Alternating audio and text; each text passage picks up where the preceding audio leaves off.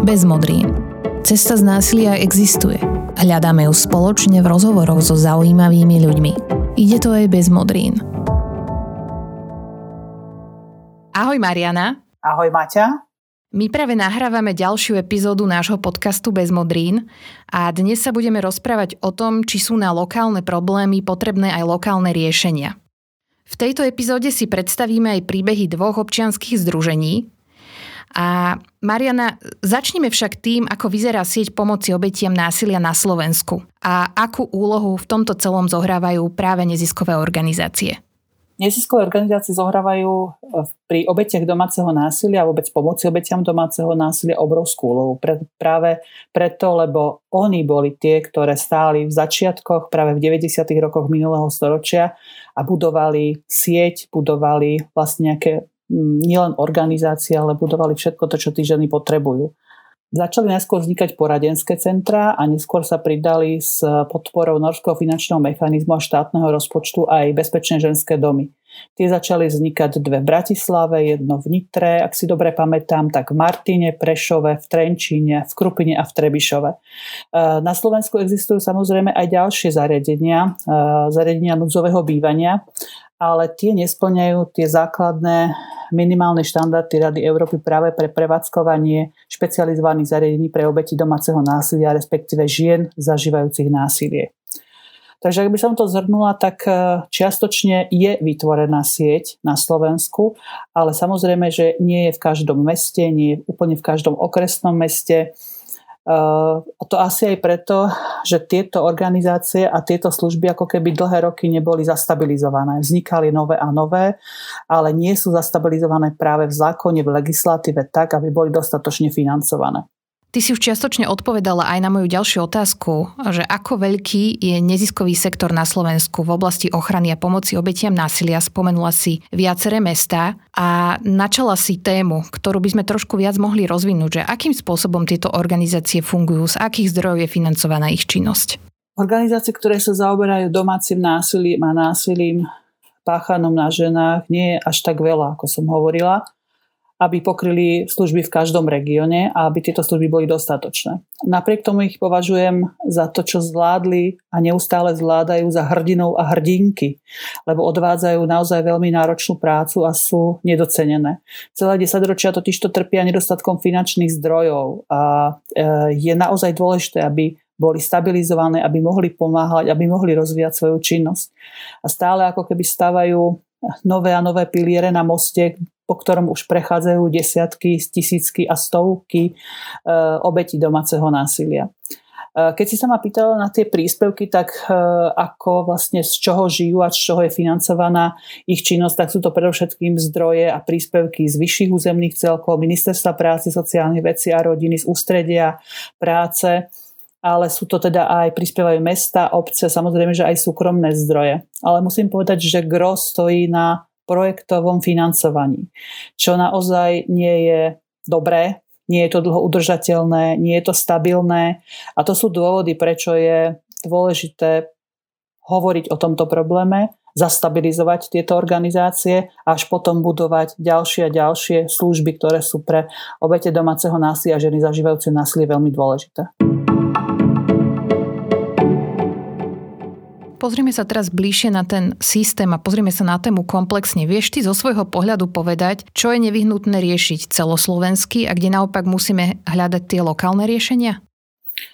Čo sa týka celoslovensky, tak opäť, aj keď sa budem opakovať, je to naozaj zastabilizovať to financie, tie finančné zdroje. Zariadenia krízovej intervencie, ku ktorým patria napríklad aj tie bezpečné ženské domy a podľa mňa aj poradenské centrá, tak na túto oblasť sa dlhodobo nemyslelo. Roky vlastne zostáva v tej istej ako keby štruktúre a v oblasti nejakého výnimočného financovania alebo nejakého ďalšieho dofinancovania a naozaj je napriek tomu, že krízová intervencia je jednou z najťažších metód vlastne sociálnej práce, tak zostávajú ako keby úplne na okraji záujmu štátu, spoločnosti a všetkých. Takže toto je teraz tá dilema, respektíve tá prvá úloha, ako keby tie zariadenia krízovej intervencie a teda v kontexte žien zažívajúcich násilie sú to predovšetkým tie bezpečné ženské domy, aby sa teda dostali do legislatívy, aby boli dostatočne zafinancované, aby bolo pomenované, čo majú robiť, ako majú robiť, aké služby majú poskytovať.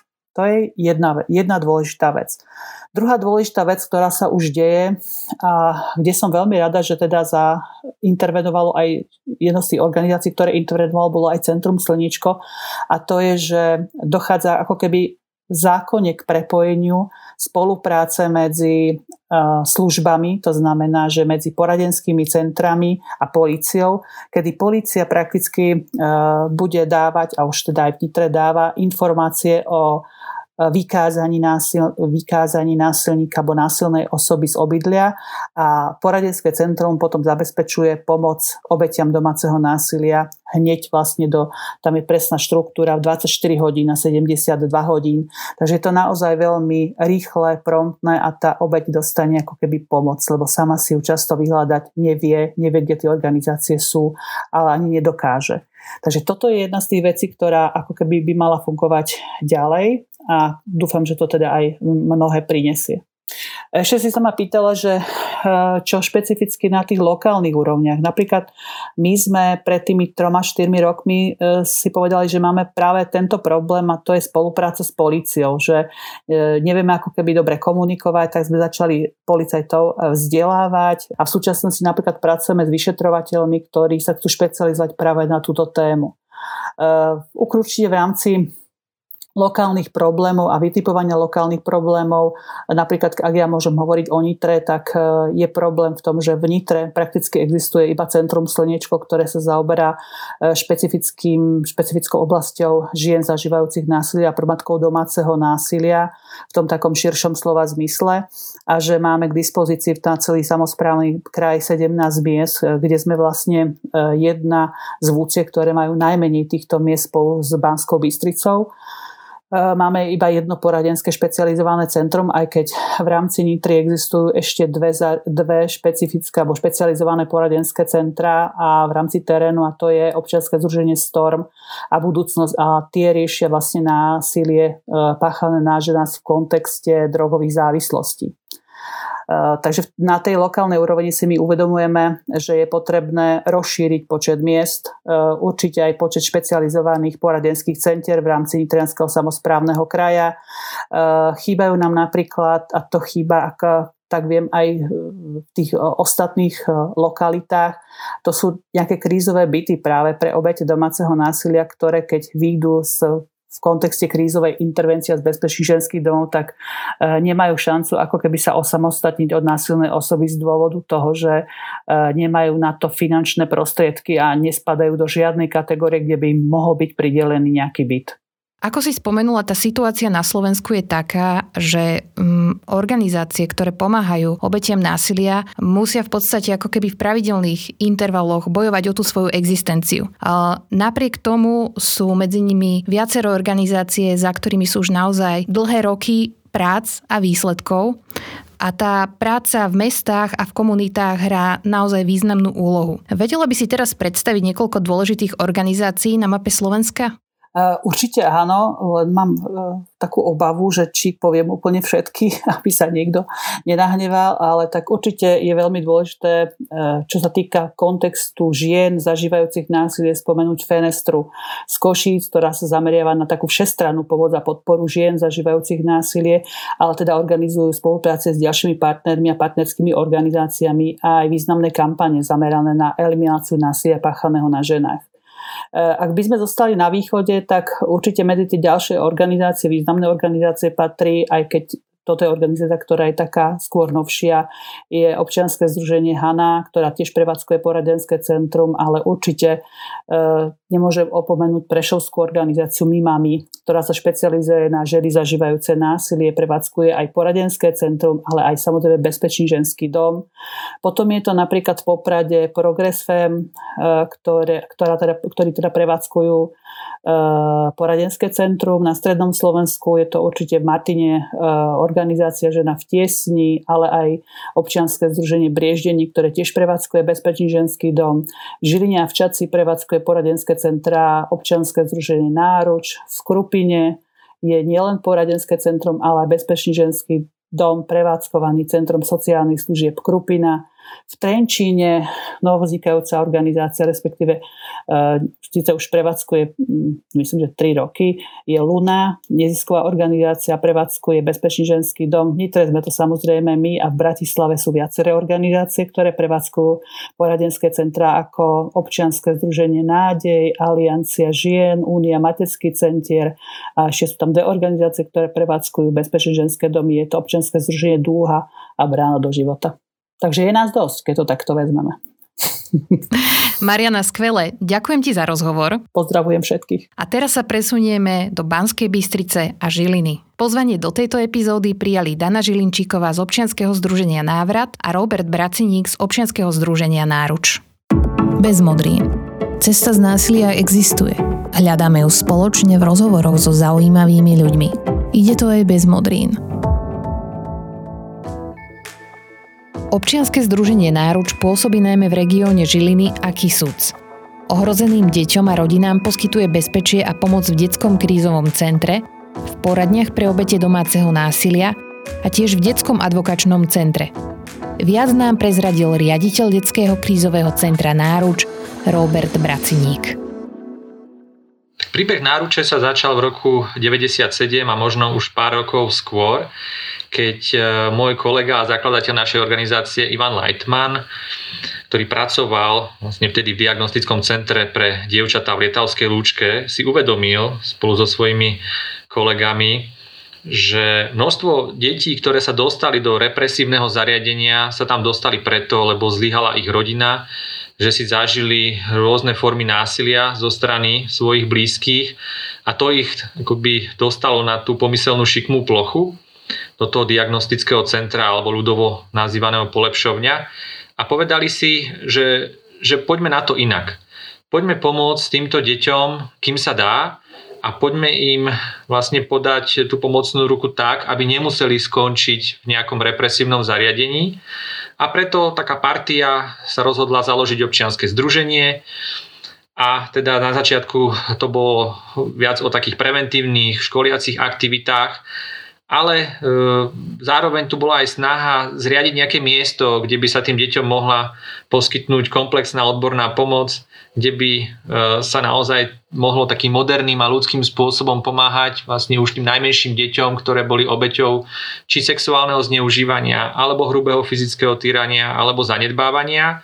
A tak vznikol projekt Detského krízového centra Náruč.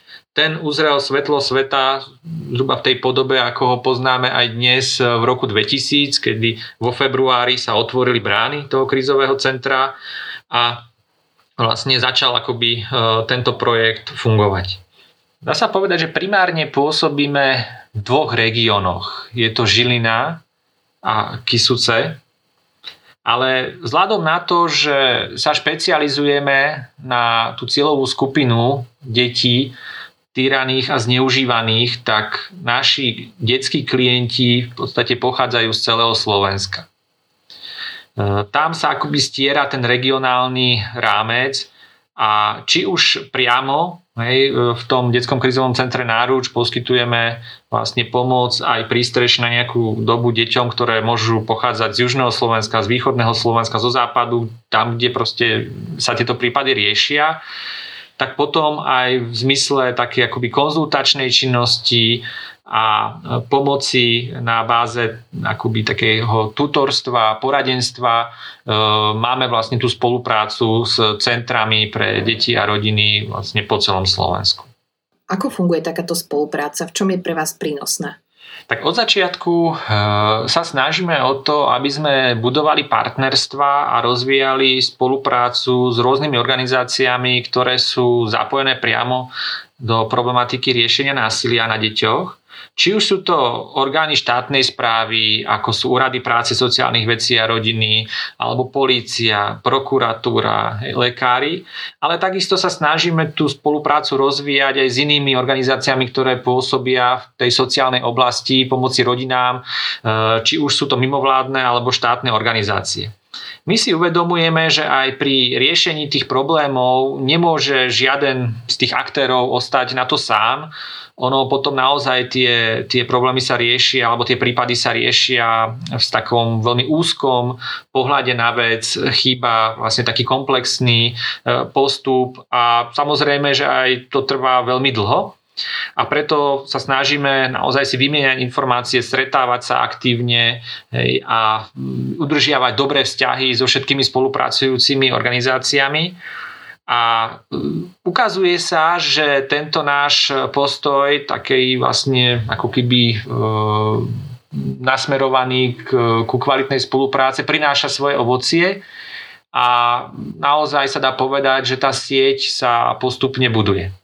Ja som spomenul už v súvislosti s tým detským advokačným centrom, že sú tam snahy v podstate, aby naozaj sa postupovalo tak nejak medzirezortne aj vlastne s takými hráčmi, ako sú orgány činné v trestnom konaní. Treba povedať, že k tomuto nám ešte chýbajú nejaké záväzné legislatívne postupy, o ktoré sa snažíme, aby sa vlastne prijali. A pretože vlastne mnohí z týchto aktérov môžu naozaj vykonávať svoju činnosť len v rámci zákona. Ale cítim, že za posledné roky v tej odbornej verejnosti je také pozitívne nastavenie k spolupráci, že naozaj akoby tí praktici, tí profesionáli, ktorí dennodenne riešia tie problémy s obeťami násilia, si uvedomujú, že sami to nedávajú a že proste potrebujú sa oprieť o ďalších aktérov. Takže to nastavenie tu je, myslím, že veľmi dobré. Už len to treba dotiahnuť vlastne do tej legislatívnej podoby, aby to nebola otázka len dobrej vôle, ale naozaj, aby sme tak mohli postupovať v zmysle nejakých spoločných regulí, koordinovanie, a tým pádom aj vlastne efektívne vo vzťahu k tým obetiam.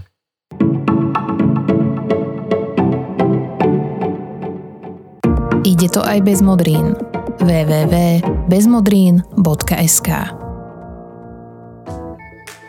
Vznik občianskeho združenia Návrat iniciovali v roku 1993 Vladislav Matej a Marek Roháček. Dnes má Návrat centra a poradenské miesta vo viacerých mestách na Slovensku. My sme sa rozprávali s Danou Žilinčíkovou, psychoterapeutkou a sociálnou poradkyňou, ktorá pôsobí v Banskej Bystrici. Pekný deň prajem všetkým. Ja pracujem teda v organizácii, ktorá vznikla viac než pred 25 rokmi ako občianske združenie, ktoré si kladlo za cieľ prispieť k vybudovaniu nejakej tolerantnejšej spoločnosti, kde bude starostlivosť o ohrozené, opustené deti a postavená na nejakých rodinných modeloch. A tomuto sme vlastne podriadili budovanie služieb, alebo s týmto cieľom sme budovali postupne nejaké služby pre cieľové skupiny. A došlo to až k tomu, že po tých viac než 25 rokoch sme organizáciou, ktorá má povolenie od štátu na oblasť sociálno-právnej ochrany detí. Takže máme na štyroch pracoviskách po Slovensku odborníkov cez 25, neviem presné to číslo k dnešnému dňu, 25 odborníkov, psychologov, sociálnych pracovníkov, špeciálnych pedagógov, terapeutov, ktorí budujú, rozvíjajú, skvalitňujú služby v oblasti sociálno-právnej ochrany detí pre rodičov priamo a pre deti, pre celé rodiny. Vy už máte za sebou naozaj roky práce a aj výsledkov. A čo sú pre vás osobne také tie najdôležitejšie milníky, také tie veci, ktoré máte pocit, že sa podarili? Myslím si, že je dobré, že téma sociálno-právnej ochrany detí sa stala viac verejnou témou. Že už to nie je len v nejakých inštitúciách a že sa o túto tému, ako sa majú deti na Slovensku, ako sa majú rodiny v náročných situáciách, takže tieto témy ako keby sa stali témami, o ktoré sa zaujíma verejnosť a aj odborná širšia, než tá, ktorá má kompetenciu, ale aj laická verejnosť a to cítiť. Cítiť, že ľudia sa zaujímajú o príbehy, ktoré žijeme, ktoré chcú vedieť, ako dopadnú, vedia sa zmobilizovať, keď treba pomôcť nejakej rodine, Myslím si, že to je obrovský posun oproti tomu, ako to bývalo. Vnímam v tom skutočný záujem a veľkú spontánnosť, aj veľkú angažovanosť mnohých lajkov alebo mnohých ľudí z bežnej verejnosti, že naozaj im záleží na tom, aby sa tu deti mali dobre a už to nevnímajú len ako, že zachraňujme dieťa, ale porozumeli mnohí ľudia z bežnej verejnosti, že najlepšou pomocou nejakému dieťaťu v ohrození je pomoc jeho rodičom, podpora jeho rodičov, prípadne doplnenie niečoho, čo tí rodičia z rôznych dôvodov nemôžu dať, a doplnenie cez tie iné zdrojenia v komunite. A to sa mi zdá nesmierne cenné a vzácne, k čomu sme došli. Mrzí ma, že to samozrejme nezažívajú všetky rodiny celoplošne na Slovensku, ale som tomu nesmierne rada, že som to zažila počas tej svojej praxe, tento vývoj, že aj my ako profesionáli sa necítime takí osamotení v tej pomoci, ale sa môžeme oprieť o ľudí, ktorí rozumejú, o bežných ľudí, ktorí viac rozumejú tomu, že iba spolu to dáme. Iba spolu, keď sa naozaj budeme zaujímať jeden od druhého. Tam, kde žijeme. Takže to vnímam ako dôležitý milník, alebo asi milník, že k tomu to došlo a že to zachytávame stále viac a viac v návrate. Určite je dôležité ako milník aj to, že sa viac a viac aj v tých odborných, alebo v tom systéme sociálno-právnej ochrany detí posúvame smerom k eliminácie, odoberania detí z rodín tým, že viac sa pracuje alebo podporuje tá práca s rodinou, kde sú nejaké rizikové faktory alebo ohrozujúce faktory detstva, že sa tam viac služieb poskytuje, viac nejakých prepojených, koordinovaných služieb, viac služieb, ako keby viac profesijných. To je mimoriadne dobrá správa, keď rôzne profesie, ktoré sú prepojené, môžu vstúpiť do tých služieb. Určite pre mňa dôležitým milníkom je aj to, že sa prepájame ako organizácie rôzne, ktoré po Slovensku pôsobia, že viaceré mimovládne organizácie, ktoré dlhodobo pôsobili skôr ako mimovládne organizácie a nebola zohľadňovaná ich odbornosť, tak sú teraz vysoko akceptované napríklad aj organizácie, ktoré pôsobia v oblasti prevencie násilia alebo zastavenia násilia. A to som mimoriadne rada, lebo to násilie rozohráva obrovskú hru a medzi tými rodinami a určite je dôležité hovoriť o prevencii aj o tom, ako pomôcť potom, keď sa to udeje. A určite by možno boli aj viaceré milníky.